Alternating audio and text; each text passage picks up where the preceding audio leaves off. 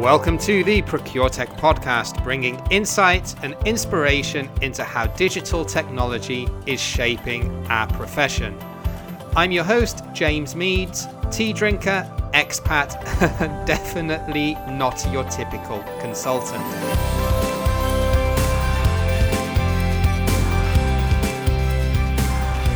Yes, greetings and hello. Welcome to another edition of the ProcureTech podcast, where every week we bring you stories, insights, and inspiration from everything that's happening in the digital procurement space. And this week we're looking at something that is integral to every procurement department, and that is an efficient P2P process and a healthy spend culture. So today's guests are going to talk a lot about this because it really is their reason to exist. So I'm joined today on the ProcureTech podcast by Aman Mann from Procurify. And Procurify are a Canadian startup with a focus on P2P software for medium-sized businesses and rapidly scaling startups. So I'd like to extend a warm welcome to the show. Thanks, James great to be here and to be here to, around your audience. Fantastic. Okay, so just a quick one before we get started. Full disclosure, I recently joined up to be a partner of Procurify because I personally think it's a great product. I love the UX and it really speaks to what I'm trying to do out there with my own consulting services, which is removing processed waste to free, to free up people's time to really spend on core activities, both as procurement professionals and as anyone in the whole buy to pay, procure to pay process that has to do anything like requisitioning, receiving, processing invoices, all that lovely stuff that can take up a lot of admin time and be a real drag on companies' efficiency, really. So, in today's podcast, we're going to talk all about spend culture. I guess we all have different thoughts and opinions and perceptions of what that could be. So, maybe if you could then just start, just briefly walk us through, in your eyes, what you see as being a good corporate spend culture. And the second part to that question would be where have you seen it historically go wrong? Yeah, absolutely. You know, it's interesting. Spend culture is truly just an arm of culture itself in the organization. And, you know, we have this idolized version of cultures that we look at in the world like you know how did amazon get to become amazon how did google get to become google and you know people really strive to understand their organization and how it operates and you know we come down to some very simple principles just around the idea of being nimble and allowing for autonomy in the organization and for the ability to create efficiency and effectiveness throughout their processes. And, you know, what I find with organizations is they strive for this culture, but there's their processes inside their organizations they're not paying attention to. And one of those areas is spend. And how you spend is actually a critical component to achieving that nimbleness, the autonomy, empowering your organization to be more innovative and to create collaboration again, without that process, you find a lot of hindrances creating the organizational culture. So, what we like to do is call it spend culture because that allows you to think about spend as a way to leverage and improve and, and think about your overall organization. And so, what we do is we, uh, you know, look at instead of spend being what I find in those organizations that don't do it successful, really create control around spend versus the understanding of how you leverage and value spend. And so it becomes very reactive in organizations. But if you can think about spend as a backbone to seeing your organization again through those core principles of being empowered and creating autonomy and obviously bringing that nimbleness, then you can leverage that and create a, a holistic uh, environment that that is leveraging again that sticky place that we find, which is spend, make it a proactive thing inside the organization about how to look at it.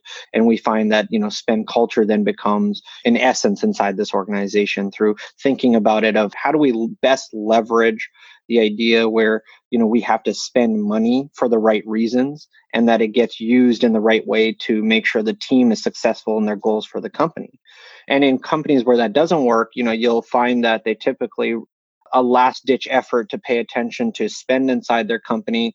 They haven't paid attention to it and something goes terribly wrong and they have to go into layoffs and they have to do you know shut down projects and you know it, it, creates a lot of chaos and unfortunate events inside the organization. And even the ones that are less impacted by those reactive decisions you still have bottlenecks. You still have really uh, redundant and slow processes inside the organization, siloed data, so you have no idea where you're spending your money, how you're spending your money. Is it impacting the organization in the right way? Is it supporting everyone to achieve their goals? Usually it's really fractured inside the organization.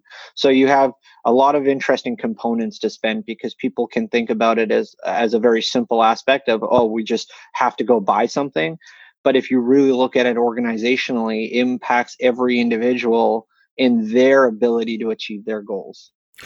And I think the key word for me certainly is transparency rather than control. And I like to really differentiate those two because you can have spend transparency and create a good company culture around that why where everyone can see what's being spent and understand what the budgets are and how much is left to spend until the end of the year without being sort of super controlling around what gets spent and the level of authorization that's required to make relatively simple purchases because I mean, I guess anyone that's worked in procurement or any or anyone that's worked in any organization that's has to had to request budget approval for something knows that sometimes policies can be a little bit nitpicky in terms of the amount of control and authorization that's required to to purchase relatively simple things. You know i'm talking about things like travel requests or if you submit your travel expenses and you boss questions why a taxi was $20 instead of 10 uh, we've all been there and we've all got stories of this you know bureaucracy gone mad to, to a certain extent. So you know transparency is a big one for me. And i think part of that is if you make the process easy and user friendly and very understandable it's easier then to get buy-in and for people to use it and actually embrace it rather than you know, if you put a stupid rule in, it creates stupid people is always a is always a phrase that I use. but it, it, it avoids then people trying to bypass the system and and figure out workarounds. And I think part of that is, you know, sort of getting onto a little bit of what you guys are doing with with your software. It is around the experience and how easy the system is to use and and you know, you know, training goes hand in hand with that. But the the holy grail is having a system that's so easy to use that it doesn't really require much training. You know, you don't need to be a super user to be able to, you know, learn how to use it in a couple of hours. I love what you said there, and I appreciate that very much when you say the word transparency. You know, when I think about culture, the idea behind these better processes, effectiveness, and uh, again, efficiency. The aspect of transparency is so critical to that because that's how organizations move very fast and it creates a lot of trust. And what happens with trust, then you have a lot less policy and bureaucracy, which then allows, again, people to move very nimbly and fast through their organization. And I absolutely agree with what you said. And, you know, when you think about more of the tactical aspect of our product to spend culture, it is based on how do users interact? How do they achieve their goals? So you want to create a process inside an organization, again, like you said, that you don't have to bypass to achieve success.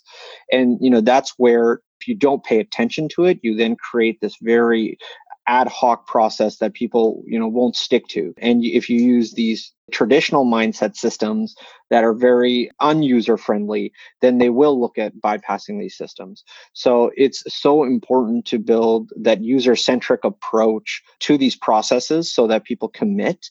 And then you again you get that transparency by people continuously using it and that information being not siloed and sitting in in a central unit so that people can start making much smarter decisions over time so you touched on a couple of things there in terms of what can be missing from organizational structure or company culture, or what what are some of the root causes of how, of how spend can be uncontrolled.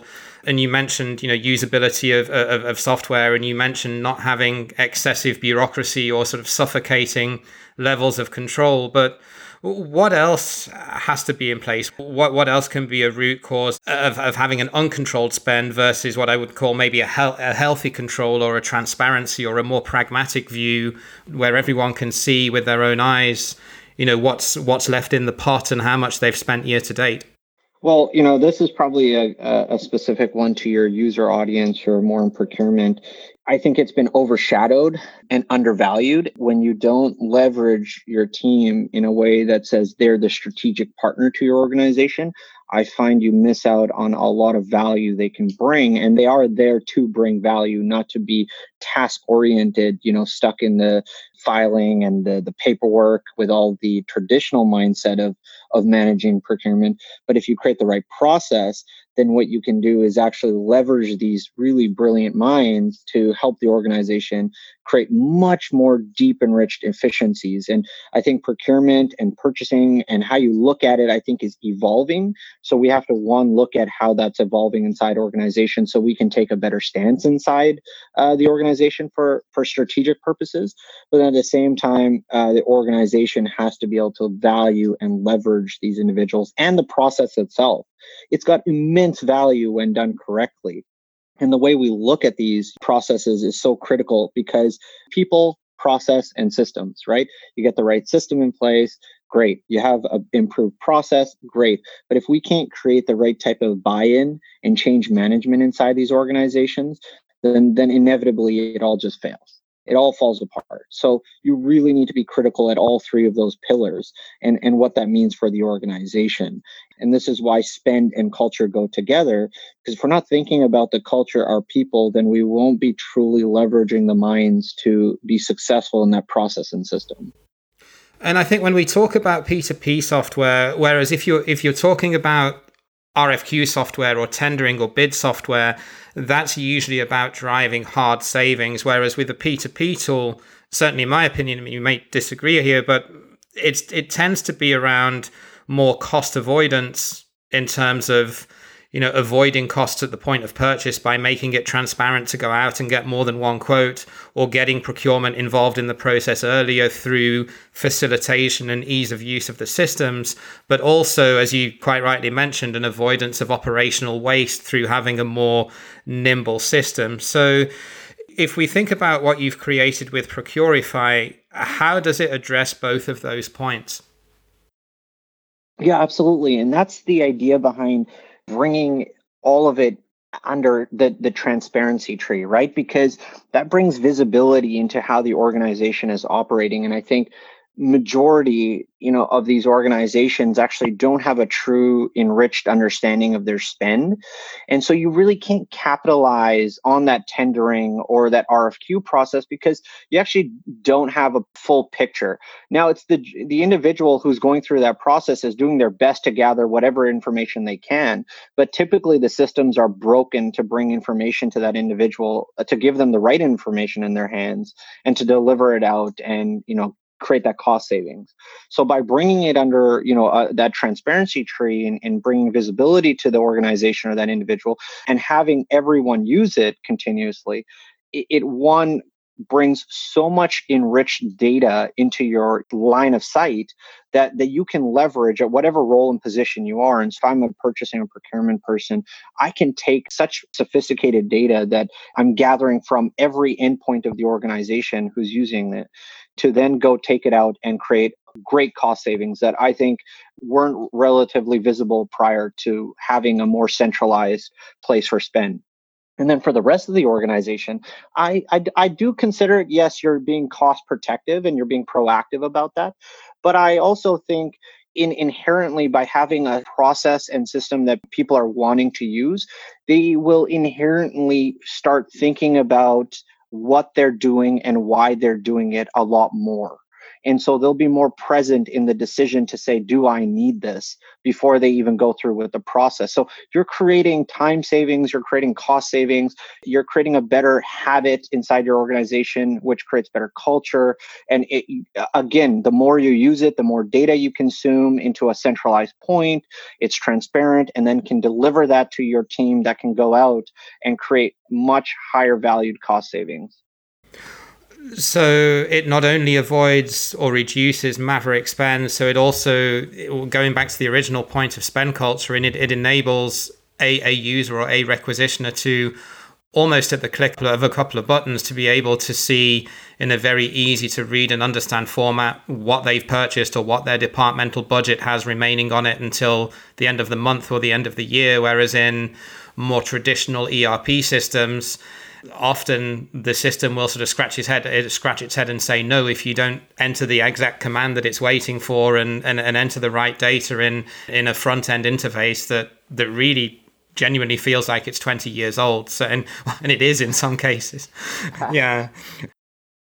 So, just a quick interlude before we move on with the rest of the podcast, just to say that if you are a procurement leader or a finance leader in a manufacturing company and you're struggling to get to grips with your spend, or you just maybe need an extra pair of hands to resolve a specific issue and drive some bottom line results, just drop me a connection request on LinkedIn or just ping me an email to info at jamesmeadsconsulting.com or just follow the link in the show notes to book a free 30 minute initial call with me so as I can learn more about your business and what I can do to help you. So now let's jump right back into the interview. Let's take an example of a company that has no existing ERP system. And I'm thinking here maybe of a, a, very rapidly growing startup because I know that's an industry that you've been successful selling into versus a more established company that perhaps has an ERP system in place, one of the traditional ones like maybe SAP or Oracle, or, or maybe something a little bit more in between and modern like NetSuite. How much time do you think, on average, having a solution such as yours or even a competitor's would would save organizations in their P2P cycle from a sort of more traditional ERP system or no ERP system? Continuously, I hear a good average is a few weeks at least. So what ends up happening through that few weeks is I'm going to request something, it then has to get approved in you know multitude of different fashions, whether you know paper based or even email or phone calls. You've got these different Excel spreadsheets going, and then it's got to get to the the procurement or purchasing team, or maybe I've got to find a way to go get it myself, and then I've got to receive that item. And once it's all you know said and done, you're you know you're you're looking at weeks to months before you have it. And then sometimes, you know, the worst case I've seen is like, you know, individuals who are in, in an engineering, you know, architecture company who are time is of the essence. And, you know, sometimes they get stopped because uh, an item didn't get purchased inside the organization. However, it was purchased months ago and it was just sitting unreceived inside the organization at the the, the shipping and receiving side of things you know or sitting at the front desk and um, that individual just didn't know it arrived and so you have all these different processes but you know you definitely save an immense amount of time inside these organizations. But what i find is you know really the root of all of this right? Like what are these individuals trying to do? Whether you're a small team and if you're a, in a traditional organization. So if you're in a small team and and I'll, I'll relate this again to the traditional companies as well you know you're you've been you've been hired or brought on board one because maybe you love the organization and what it stands for maybe what they're building or you've been hired because you love the role and the responsibility you have. And in that role and responsibility you have, you're trying to achieve a goal for the company. You're trying to help the organization move forward. You're trying to help them succeed. So inherently, everyone in the company is trying to help the organization succeed. Now, in a small growing startup that that's accelerating fast, they typically are more uh, loose and and wild with their processes because they're trying to adjust for every changing time Eh, you know the organization looks different every six months typically as a scaling startup. And so when you're in that process you're just you're ad hoc you're putting things pieces together. So you're moving fast but your your processes are typically broken and you're not getting the full understanding of sometimes the picture but you're still moving fast. But you're going to you're going to make mistakes along the way. Now at some point you really have to be critical and thinking about that the right system and process to achieve the results with the least amount of negative effect and mistakes. So it's important to start thinking early so you don't become the later stage companies. So what happens in a later stage company? You still have people that are on board to help the company succeed and build for the brand because they love building the products that this organization is building or, or in service of. And they're either in love with their or passionate about their responsibility and role, or they wish to be passionate about their responsibility and role. However, they have a much different landscape because they're not moving fast and it's not a company that can break their processes on a regular basis. They're entrenched in their process and systems that they have. So basically, you're sitting there trying to get the company moving forward, but you're layered on with all these processes and systems that were done at a much earlier time and just scarred into the company. And so now it's just this is the way it is. This is the way it's done. So these organizations are just uh, uh, these individuals in these organizations are struggling to help the organization succeed because they're now limited by the process and system they're using. And typically, these massive enterprise products that are in place aren't there to help the individual succeed. They're sold because it creates safety for the organization in some degrees, but but inherently it actually is the opposite of safety. There's so much risk with enterprise products, um, you know, and the traditional, really entrenched ones where you can't adjust your process. You can't improve the way the organization needs to use it. So you're really stuck in the in, in a certain set of uh, rules, and that's really unfortunate because again, the individual is trying to help the organization succeed, but they can't because again they're in they're the entrenched processes and systems that are there like I won't name the enterprise names, but let's just say they're very difficult and they are incumbent in the way they think about the user who's trying to help the organization succeed. Yeah, I couldn't couldn't have said it better myself, and I think you you touched on a really great point there that it's it's almost like two polarized models, isn't it? That in a in a rapidly growing uh, startup or scale up, it's like, whoa, easy tiger. You, you can't just go out and spend money without some sort of control. Whereas in, whereas yeah, in the established businesses, you have got these big legacy systems and, and you know maybe i will be a bit more generous to them. You know they're great at an enterprise level of managing your business but but they just historically have never really served procurement. They've served goods receiving and, and transactional purchasing, but they've never actually served what a strategic procurement department nowadays needs to do. I mean, in, in one of those legacy ERP systems, which we won't name, there is no standard report to just go in there at the click of a button and tell me what I've spent with all my suppliers over X period of time. It has to be a report that's programmed uh, as a specific report to do that. One of the things when you implement a P2P system new into an organization, uh, especially if I'm thinking here more about established businesses rather than the ones that have less process control in place.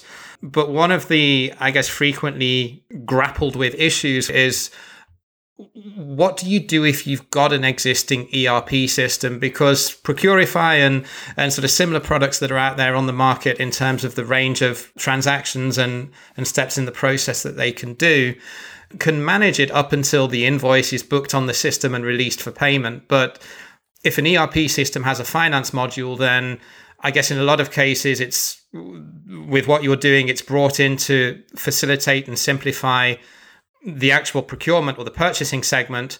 But once an invoice is received, organizations may want to go back and use their traditional ERP system. So, what are the pros and cons of doing that or not doing that, both in terms of IT resource and cost, but also in terms of process visibility and transparency within one system? You know 10 years ago the landscape was much different than it is today.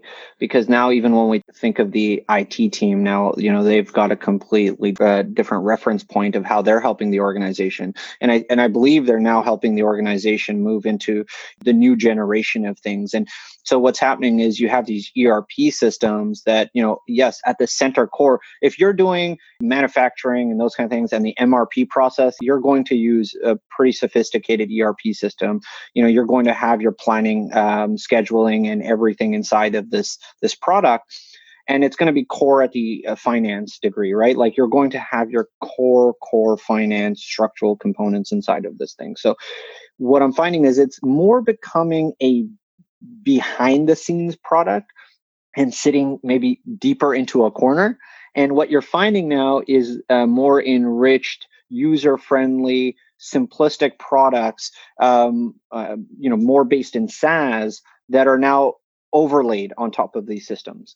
And so the IT team is there to, you know, reference and understand SaaS products like Procurify and, and, and others into saying, does this have the right integration piece, security piece? So they're they're more protecting the company and looking out for um, the overall architecture of the organization. And now supporting the organization to move to the new age, which is best in breed or bolting onto this ERP the the products that really leverage uh, the organization's needs, right? And yeah. so many products are going to sit on top of these ERP systems today, and moving forward, you'll see that ERP system really be pushed into a corner and there to still support and do its job, but you're going to see now more systems overlaid on top of that that are integrated and connecting workflows and processes into it. So people will either want to use components of the ERP and, and the modules that they may have, and they may reduce some of those modules over time, or they may use those modules and then amplify them by using other products such as Procurify and other things that are out there to to be uh, really beneficial for them in their specific needs. And I think ERP systems, in some cases, can do the same functions as some of these best in breed tools, but they just don't do them very well. But in other cases, they don't do them at all. You know, I'm thinking the obvious example I'm thinking of is yeah. is contract management and, and savings reporting. They're the two that immediately oh, spring oh, to mind. Yeah. But but yeah, I mean, R- RFQs and P2P they do them they just don't do them particularly well. The the last question that i had for you this is kind of more out of curiosity from my side rather than anything else but mobile apps travel and expense solutions have had these for years and years and years and yet for for simple procure to pay things like uh, acceptance of requisitions or goods receipt or approvals of, of invoice or request to spend that you know, it's only been fairly recently that that's become more mainstream. Is, that just because it's a lot trickier to develop the technology to do that on a mobile app than it is for some for some travel and expense software? Yeah, that's a, a great question. So, you know, something I'll relate back to the last conversation we just had about ERP systems. So, you know, you talked about, you know, whether they have even have these modules or not, and, uh, you know, whether they care about the user experience. And I'll relate one thing, which is cost, right? Um, your cost of this ERP system user licensing is so phenomenally expensive that you don't want to grow your processes with this ERP in the organization, which is why things up become ad hoc over time because you're not increasing your user license base in these ERP systems. Again, their costs are just you know astronomical, and then you add on the layers of difficult to use, and then you've got a great recipe for you know a difficult time. And you know when you look at the mobile aspect, that plays a part within that realm as well, right? ERP systems inherently are way too complex and difficult to relate a mobile application. They they didn't build with mobile in mind, so it's very right. difficult for them to be able to just if they're going to build it, they're going to build you something really terrible because it's not something that was first of mind into their product. And they most of the time don't bother building that because they know they're not going to get that engagement into that side. And so for Procurify, we wanted to build the user in mind as one of our centers and core. So, you know, you, you look at personal computer, it actually is your smartphone, right? And over time, you'll see more and more sophistication being uh, able to be accomplished on your mobile phone because people will move away. They've started to move away from desktop you know, single unit to now a static place to now laptop where you're more mobile. Then they'll start moving to phones. It does take a degree of finesse and elegance into being able to deliver the power and functionality that's required for an organization and try to simplify that for a mobile application. So one, it's not easy to do. Two, you you you will not have had that part of your architecture if you're you know a traditional company. And three, yes, it does take a lot of effort and time and cost into investing into delivering a product that organizations can use there. Yeah, it kind of reminds me of how long it takes uh, us in Europe to build a new railway line, and you look at what they've done in China in the last fifteen years or twenty years, and it's it's kind of a similar thing, right? And uh, when when yeah. when you it's it's the same comparison when you look at a traditional ERP system and trying to make that more mobile friendly because the architecture's already there, it's aging, you've got loads of stuff built on it, as opposed to going to a completely greenfield project. Yeah, exactly if anyone would like to learn more about yourselves, where is the best place to find you? For me, I really appreciate again the time, James, that we're talking about. I think important factors of, you know, my my excitement here. I'll tell you what my excitement. Uh, sorry, I'm probably going to uh, sideswipe this question a little bit because you know I don't want to necessarily just move into hey look for Procurify, but you know I really want to see organizations succeed and uh, I, our entire team is invested in in wanting to see organizations succeed and help help improve their world you know achieve their mission to success for their organization because everyone's buying in to have a purpose in their life and to have a responsibility in an organization. And our, our goal is to really you know help organizations manifest that into reality. And you know our product is just a component of that. And you know i i want you know procurement purchasing uh, whether that's accounting whether the way we think of spend and money in a very difficult way i really want that to be brought to the forefront and say you know there's so much value of bringing these organizations and these processes uh, or these teams and these processes together and feel like they're waking up the, with the right mindset. They're given the right tools. They're given the right processes. They have the right type of organization that's willing to invest in them and invest in breed processes. So for me that's the real excitement behind that. And you know procurify is just on a mission to help organizations succeed in that process. And you know if you do want to know more about procurify it is procurify.com you know that that we have a lot of information and a great team and you can reach out to us to to find out more and if anyone wants to learn a little bit more and reach out to me as well, like I said, I'm uh, I'm now a partner of Procurify, and I can help out in terms of giving basic orientation or telling you a bit more about the product before hopefully arranging a demo. So the one thing to take away from this to anyone that's listening is make a process easy to use and, and and make the experience enjoyable and people will adopt it. And really spend culture i guess is is just about that. It's not about control. It's around transparency. It's about understanding what's out there and being able to pull that data at your fingertips and having a system in place that enables users to make the requests and process what they're trying to do without having to jump through hoops or do weeks and weeks of training to understand a complicated and quite frankly outdated system.